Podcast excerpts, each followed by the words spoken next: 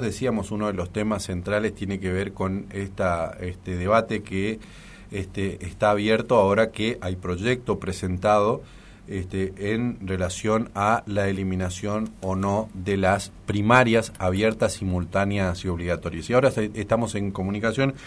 Eh, justamente ha presentado un, un un escrito sobre, sobre este tema. Es un abogado constitucionalista, este, estudioso, fue legislador, etcétera, y está, este, está en tema porque está este, presentando un escrito sobre, sobre este asunto es el doctor este, Armando Aquino Britos, a quien agradecemos la deferencia de atendernos estos minutos aquí en la radio del litoral. Este, Armando, ¿cómo le va? Buen día, ¿cómo anda usted? ¿Qué tal? Buen día, Eduardo. Un gusto. Igualmente. Bueno, Armando, ¿qué, este, ¿qué nos puede decir de este intento de eliminar las PASO? En realidad creo que se inscriben en una actividad que lisa llanamente puede ser tachada de inconstitucional o inconvencional. Y paso a explicar por qué. Cuando se reforma la Constitución en 1994 se incorporan un conjunto de nuevos derechos, entre ellos la, defensa del orden constitucional y sistema democrático, seguidamente el artículo 37 que eh, reconoce el derecho al sufragio en toda su expresión, eh, el artículo 38 de los partidos políticos y así sucesivamente. Eh, en el año 2001, con el gobierno de la Rúa, se suscribe un instrumento internacional que es la Carta Interamericana, o la llamada Carta Democrática. Está sumado a lo que son los instrumentos internacionales que tienen jerarquía constitucional por el artículo 75 y 122, esto es, para que la gente entienda, valen lo mismo que la Constitución, establece un conjunto de nuevos derechos que es preciso repasar. Entre otras cosas, el derecho a la participación política, eh, y social de los ciudadanos en todos los aspectos que hacen a la vida pública. Por supuesto que merced a este diseño, eh, y se, me permite la, expresión macro, porque surge de la Constitución y de los instrumentos internacionales con la misma jerarquía, eh, nuestra legislación avanza y consagra estas legislaciones que son, en definitiva, regulatorias de esos derechos eh, políticos, teniendo presente que ya la Corte Interamericana hace mucho tiempo viene calificando que el derecho político es un derecho humano, cualquiera sea desde votar, eh, desde ser votado, eh, y un montón de manifestaciones que sin el ejercicio, por ejemplo, del derecho de reunión, de petición, no se podrían lograr. Todo ese conjunto de derechos se canaliza a través de la participación.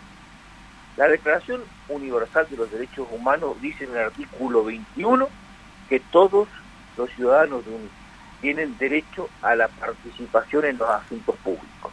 Lo mismo dice el artículo 25 del Pacto eh, eh, Internacional de los Derechos Civiles y Políticos, dice el 23 expresamente de la Convención Americana, y, y por eso es que se ha eh, estampado la ley que se llama eh, la, ley que se llama Democratización de la Representación Política, la Transparencia y la Equidad Electoral, vulgarmente conocido como la Ley Paso.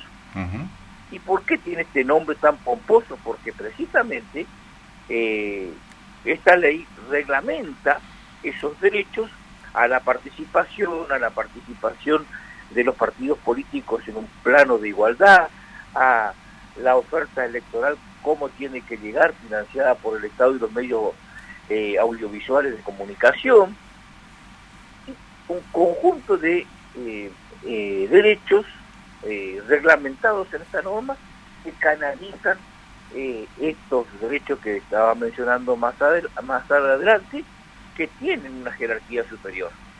Entonces usted, si tiene una ley de esta envergadura, lo que no puede hacer es suprimirla, porque estaría negando los derechos que tiene el ciudadano, eh, negando el acceso a los partidos políticos para que compitan en un plano de igualdad.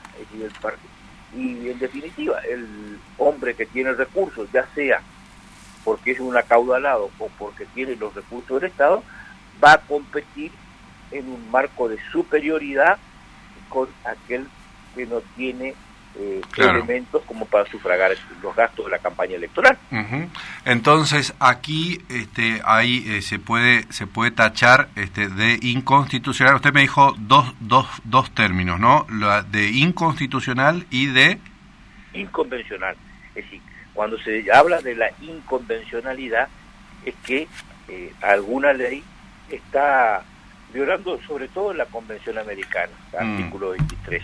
Pero cuando se habla de inconvencionalidad no solamente se refiere a la Convención Americana, también se trata de estos instrumentos internacionales que, que tienen jerarquía constitucional. La Declaración Universal de los Derechos Humanos, mm. artículo 21, y el Pacto Internacional de los Derechos Civiles y Políticos, artículo 25. Armando, hay una hay una eh, hay un intermedio, ¿no? Porque esto bueno se está debatiendo. Recién ayer este, se conoció el ingreso del, del, del proyecto. De hecho, bueno, hay presión de los gobernadores, presión de algunos ministros aparentemente el presidente todavía está resistiendo una esta idea de eliminar las pasos, pero según le Radio Pasillo, digamos, ¿no? Todo esto que se hace en elucubraciones políticas de todo tipo, este se habla de que en todo caso el presidente estaría este, mirando el calendario para este correr, este achicar el margen que hay entre lo que entre la fecha de las pasos y la fecha de las generales para evitar ese ese aire de, de, tiempo que eh, es muy por lo menos fue muy perjudicial este lo fue para Macri en, las últimas elecciones. De todo caso ese corrimiento de fecha eh, puede hacerse Eduardo yo te, te, hago una pregunta ante tu eh, descripción que valoro mucho porque sos un periodista avesado y está describiendo esta realidad. La pregunta que yo te formulo y, hago el interrogante para toda la sociedad. ¿Alguien está pensando en la gente? ¿Alguien está pensando en los derechos del ciudadano que en definitiva cada uno de nosotros tenemos una parte alícuota de la soberanía popular? Cada uno de nosotros tiene derecho a participar.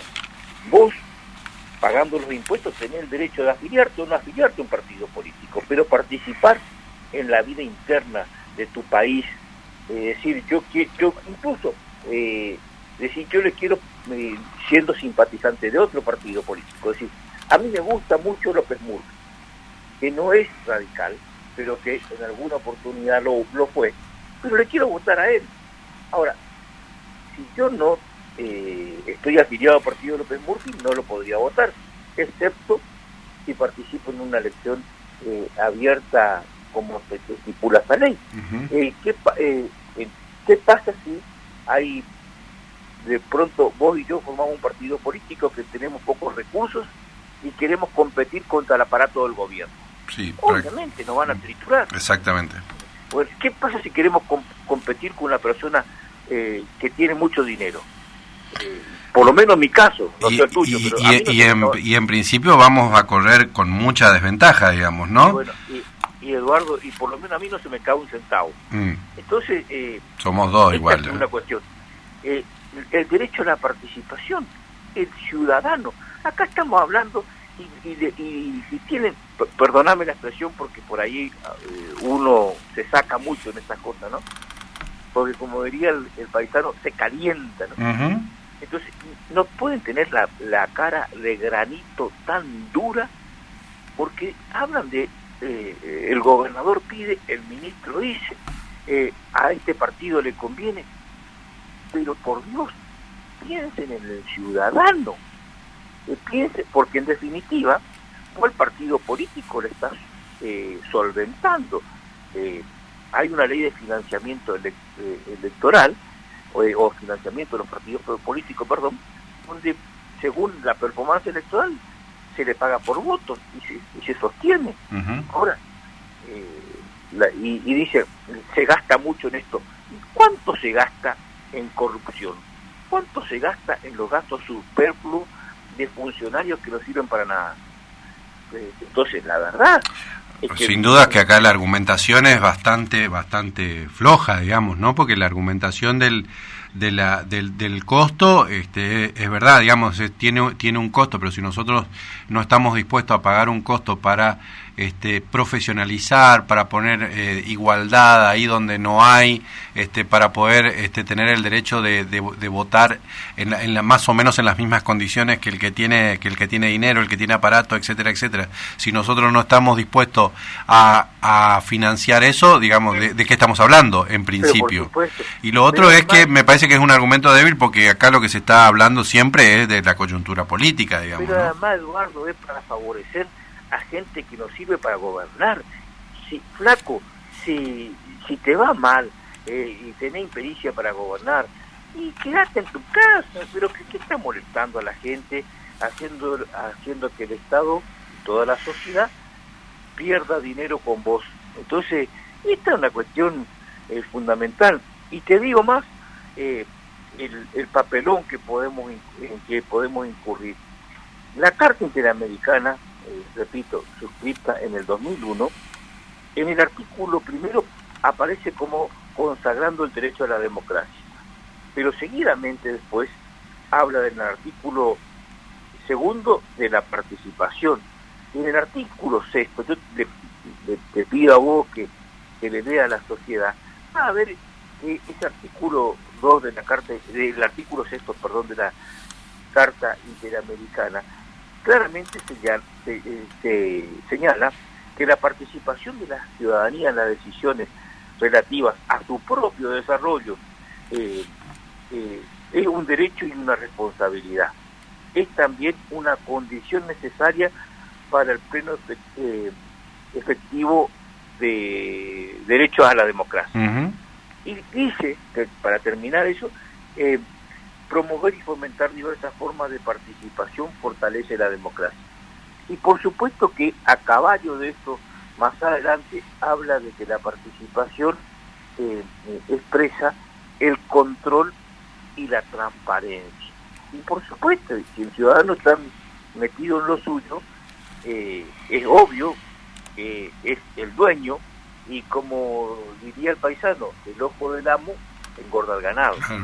Acá lo que se quiere es que los partidos políticos se transformen en eh, un manejo oscuro, eh, eh, opaco, casi se diría al, a, la espalda de la sociedad, cuando en realidad estos derechos, y por supuesto la ley que se quiere derogar, expresamente lo que ponen es el centro de gravedad en el ciudadano común.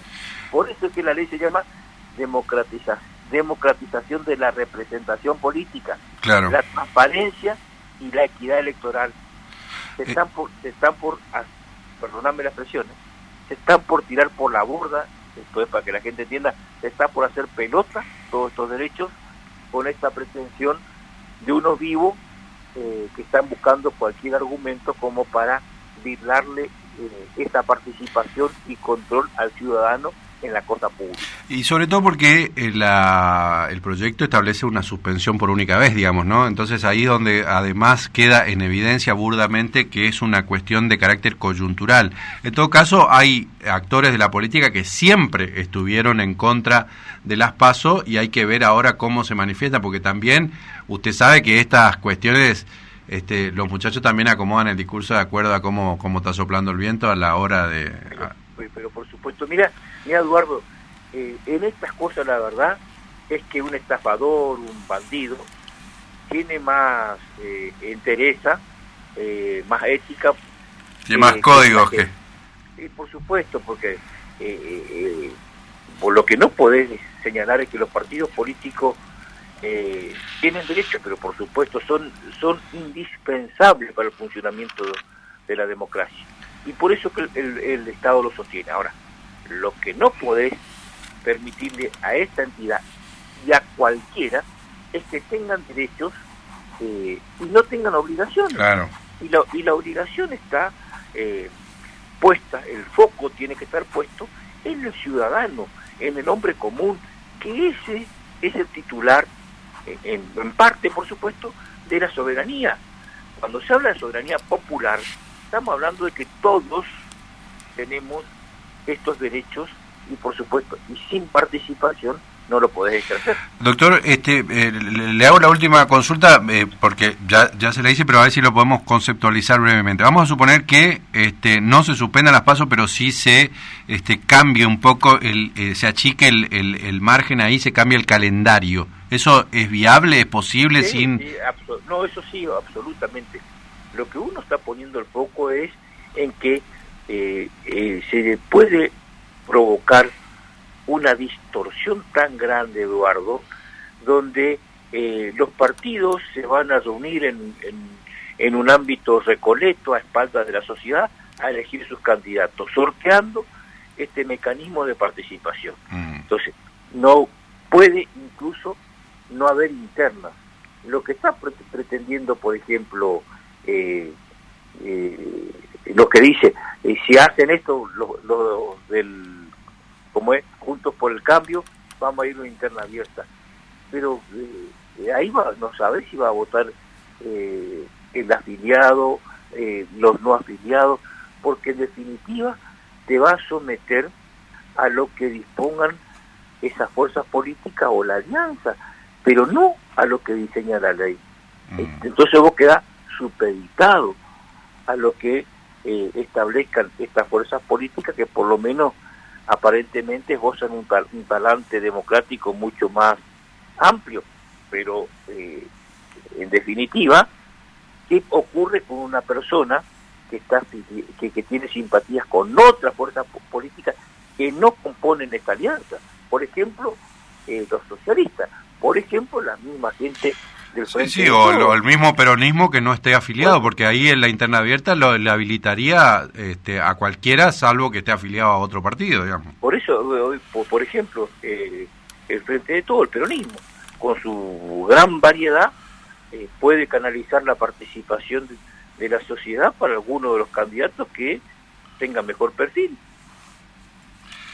Esperemos a ver cómo a ver cómo cómo sigue todo esto y bueno me, me alegro este haber retomado el contacto. ¿Qué, ¿En qué anda este el profesor aquí ahorita eh, dando clases seguro, escribiendo libros también y la política?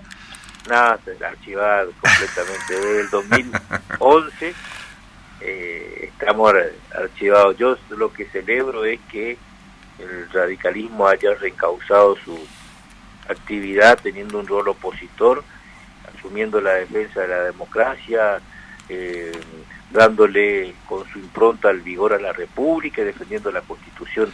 Celebro mucho eso.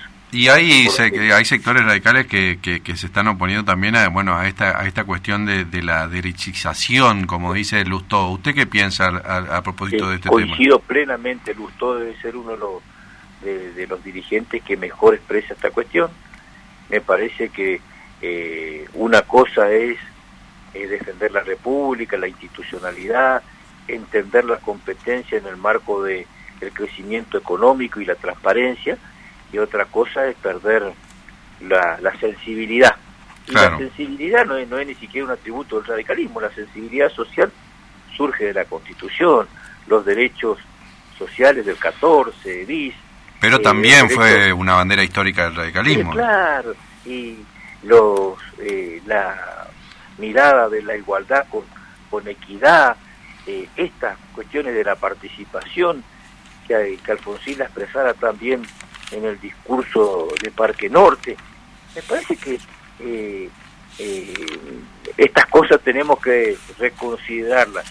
Y la historia nos pegó un cachetazo cuando vemos la película 1985 y vemos que se soslaya, por ejemplo, el tema de la CONADER, eh, cuando eh, el colofón de la de la película dice después se dictaron las leyes eh, de obediencia y punto final y se omite groseramente el indulto y esto nos lleva a la reflexión a los radicales que no tenemos que dejarnos robar ninguna bandera mm. ni, ni la bandera de los derechos humanos ni menos de estos derechos que marcan eh, una fibra muy sensible de la sociedad como son los derechos sociales y una mirada más abarcativa de los sectores más vulnerables o postergados de la sociedad.